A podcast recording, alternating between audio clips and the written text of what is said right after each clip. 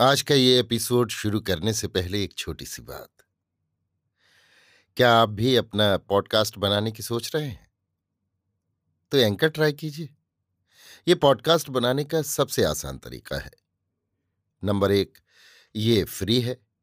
Number दो, इसमें कई सारे ऐसे टूल्स हैं जो आपको अपने फ़ोन और कंप्यूटर पर रिकॉर्ड और एडिट करने की फैसिलिटी देते हैं। नंबर तीन आप अपने पॉडकास्ट को डिस्ट्रीब्यूट भी कर सकते हैं, जिससे इसे स्पॉटिफाई और दूसरे प्लेटफॉर्म पर सुना जा सके।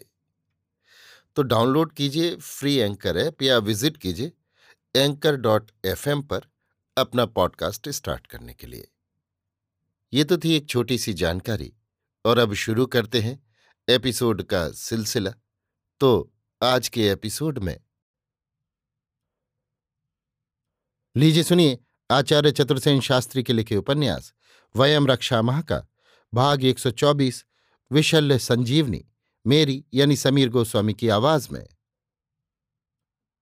उस दिन काल समर में राम के अतिरिक्त किसी भांति सुग्रीव, कपिध्वज, हनुमंत और रक्षपति विभीषण, देवकुमार कार्तिकेय और वज्रपाणी इंद्र यही पाँच अक्षत बचे थे। विभीषण ने भगीरथ प्रयत्न से घूम घूम कर सांत्वना देकर वानरों को एकत्रित किया। वे सब राम के चारों ओर बैठकर विलाप करने लगे। अंगद, नील, देविद, शरभ जाम्बवान सुषेण, मैंद, नील, ज्योतिर्मुख आदि वीर, शिरोमणि, शरबिद्ध शतविक्षत भूमि पर अचेत पड़े थे। विभीषण ने पराक्रमी वीर, शिरोमणि, सुषेण को सैकड़ों बाणों से विद्ध पड़े सर्प की भांति भारी भारी सांस लेते देखा। उन्हें चेताकर कहा, बड़ी प्रसन्नता की बात है कि आपका जीवन बच गया। हनुमान तो जीवित हैं? हनुमान अक्षत हैं। बड़ी बात है। यदि हनुमान जीवित हैं तो सारी ही वानर सैन्य बच गई समझिए। किंतु सौमित्र, विभीषण के नेत्रों में जल भर आया, कंठ अवरुद्ध हो गया। क्या नहीं रहे? अभी जीवित है परंतु मुमूर्षु। तो मुझे आप सौमित्र के निकट ले चलिए। सुषेण बड़े कष्ट से उठकर विभीषण के सहारे चलकर वहाँ आए, जहाँ रणांगण में सौमित्र बेसुध पड़े थे। श्रीराम, लक्ष्मण के निश्चल रक्तप्लुत शरीर को बाहुओं में समेटे बैठे थे। उन्होंने अश्रुपूरित नेत्रों से विभीषण को देखकर विलाप करते हुए कहा अयम में भ्राता समर्शलागी शुभ लक्ष्मण लक्ष्मण। इमं प्राणे प्रियतरम वीरम शोणिताद्रह पश्यत पर्याकुलो में मन। यदि भ्राता में पंचत्वामापन्न किम में प्राण ही सुखेन व?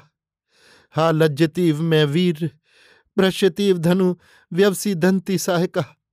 देशे देशे कलत्राणि देशे च तम देश नेव पश्यामि यत्र भ्राता सहोदर।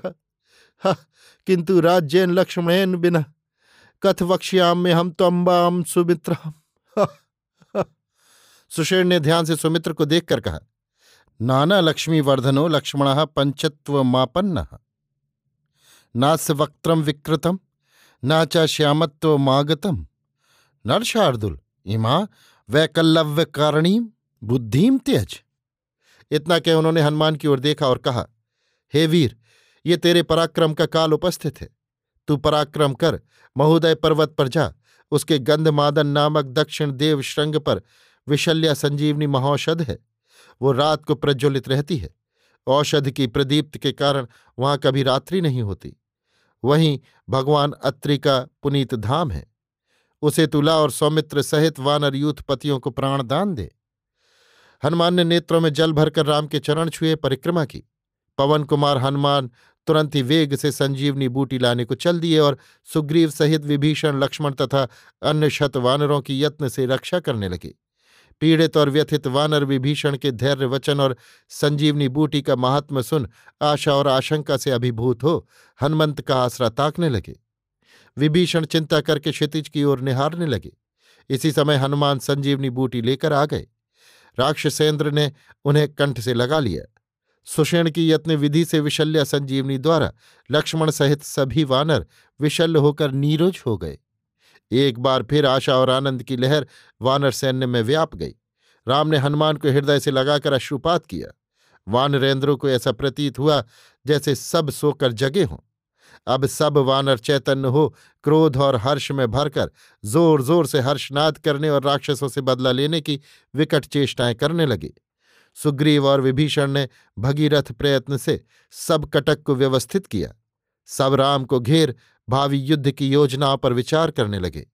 वानर सैन्य में युद्ध के धौंसे बज उठे। उन्होंने फिर लंका के चारों ओर अपने सुदृढ़ मोर्चे बाँध लिए। अभी आप सुन रहे थे आचार्य चतुर्सेन शास्त्री के लिखे उपन्यास, वयम रक्षा माह का भाग 124 विशल्य संजीवनी, मेरी यानी समीर गोस्वामी की आवाज़ में।